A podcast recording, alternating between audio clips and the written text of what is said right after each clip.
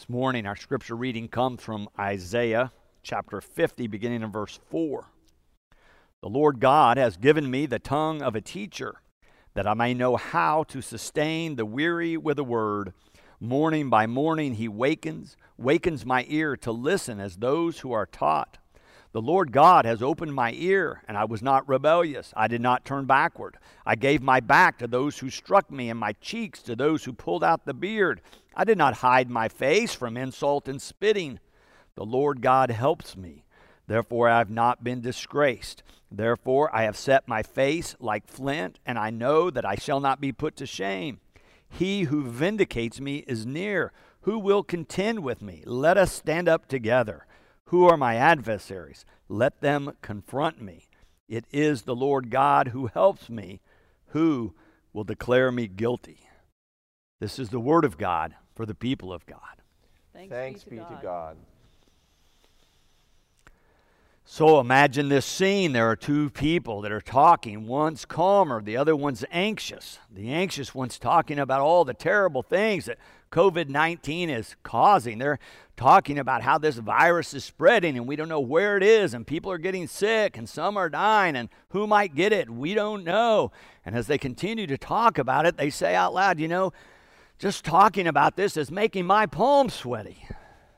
Well, the calmer person says, Well, that's all true. But you know, we also know that if we self isolate and we practice good hygiene and we wash our hands like they say, our chances of being infected are really very low. If we just stay home and don't have the interaction until this blows over and the other person's still just shaking their head no and wringing their hands. So the calmer friend tries again and says, Well, you know, there's so many benefits to this we do have this time at home. If we have family, we can spend time together, or we can call people and friends, or check in with other family. We can play games. We can watch a movie, or read a book, or try a hobby. The other person says, "Well, I don't know. I just, I just can't seem to concentrate." The calmer friend says, "Well, how about this? Why not try prayer or meditation, maybe even yoga? They have videos. If you don't know how to do that, you could watch one of those or you could just sit quietly and person says, "I don't know. I don't think I I don't think I can." As we talk about my mouth is kind of getting dry. I think I might be getting it.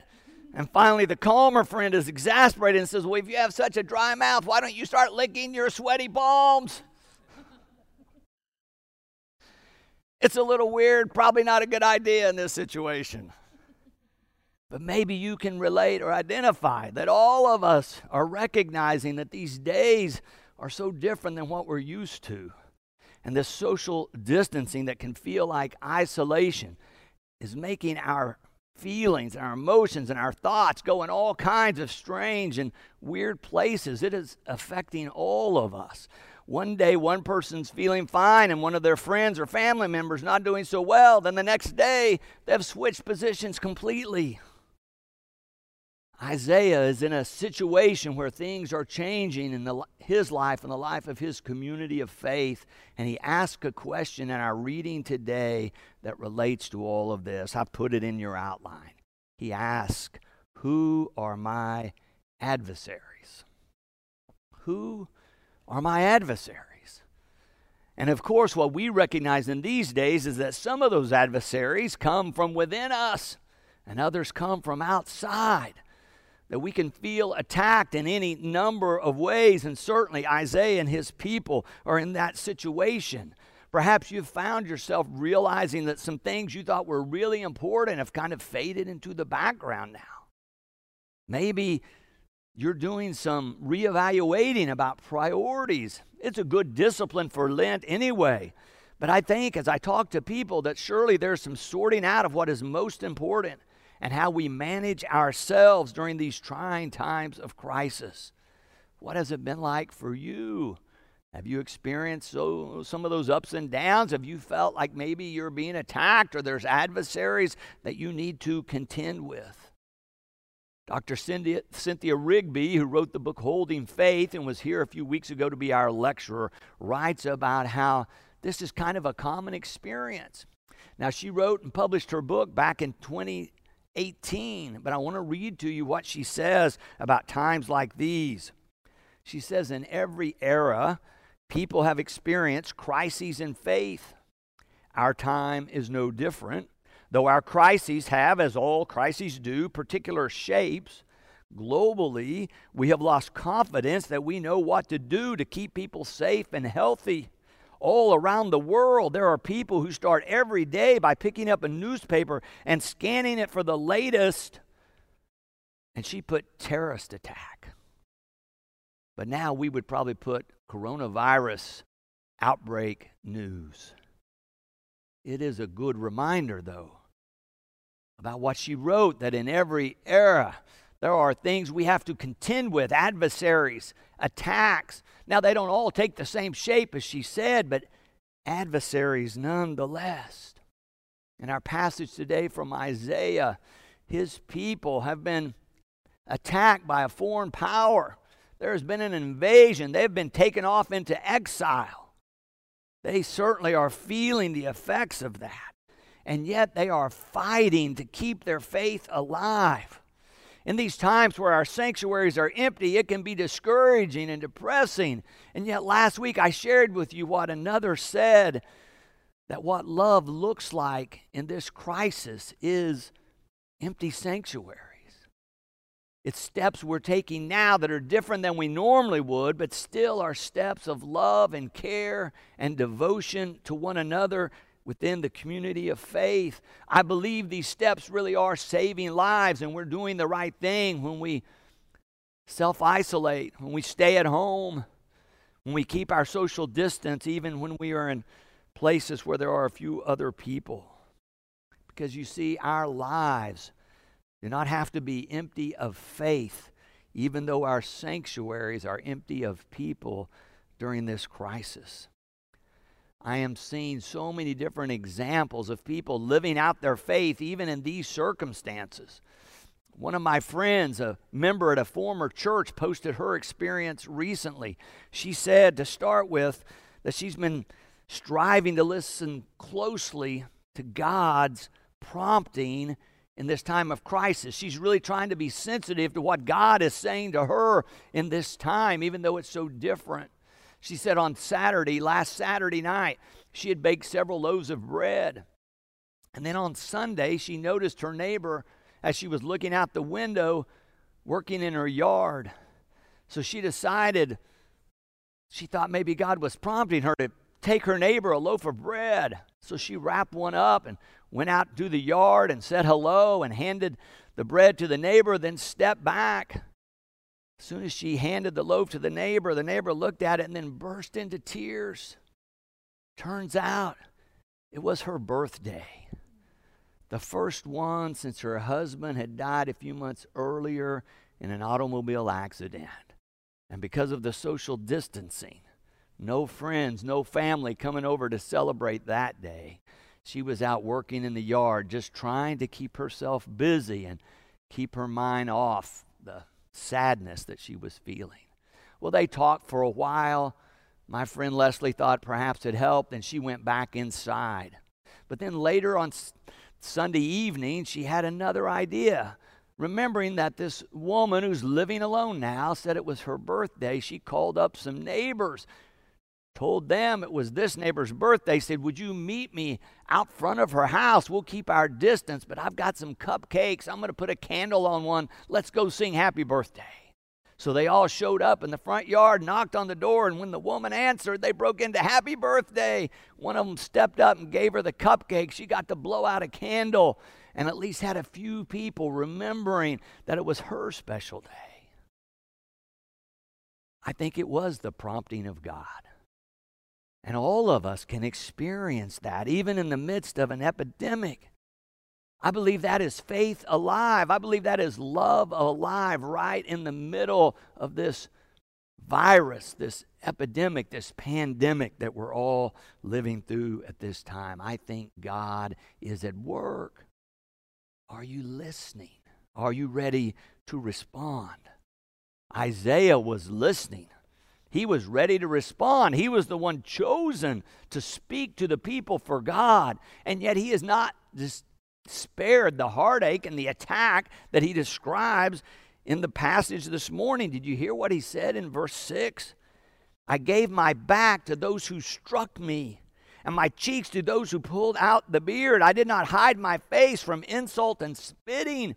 He's being attacked, he's being humiliated, maybe he's being tortured. And he is the one who is faithful. So often we get confused that if we're faithful, we don't have to experience all the terrible things that might happen in a person's life. But Isaiah is a good lesson for us. His faithfulness does not spare him. As I said earlier, this is Palm Sunday. We're moving into Holy Week. As you read through the Gospels and read the stories about what happened to Jesus during this week, oh, he has this triumphal entry that we're celebrating today. But then things begin to turn and get darker and darker. He is finally deserted. His friends and his disciples deny they know him.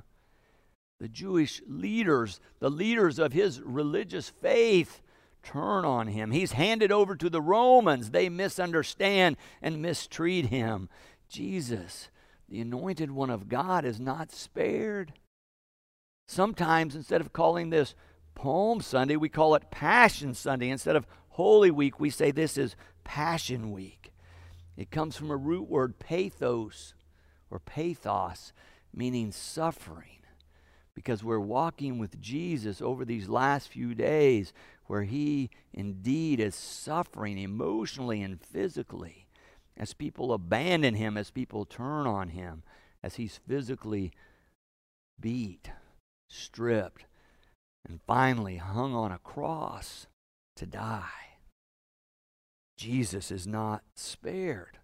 The story is not that somehow God magically intervenes to rescue Jesus from the cross. He goes to the cross and dies.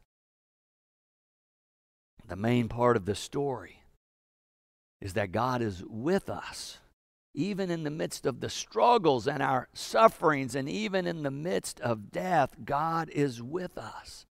Did you notice how Isaiah takes that same turn in verse 6. He describes his abuse, but then do you hear the first part of verse 7?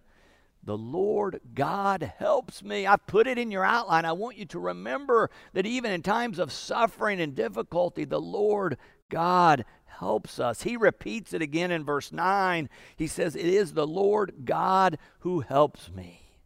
Can you hear the good news? that God is with us and God can strengthen us even in difficult times?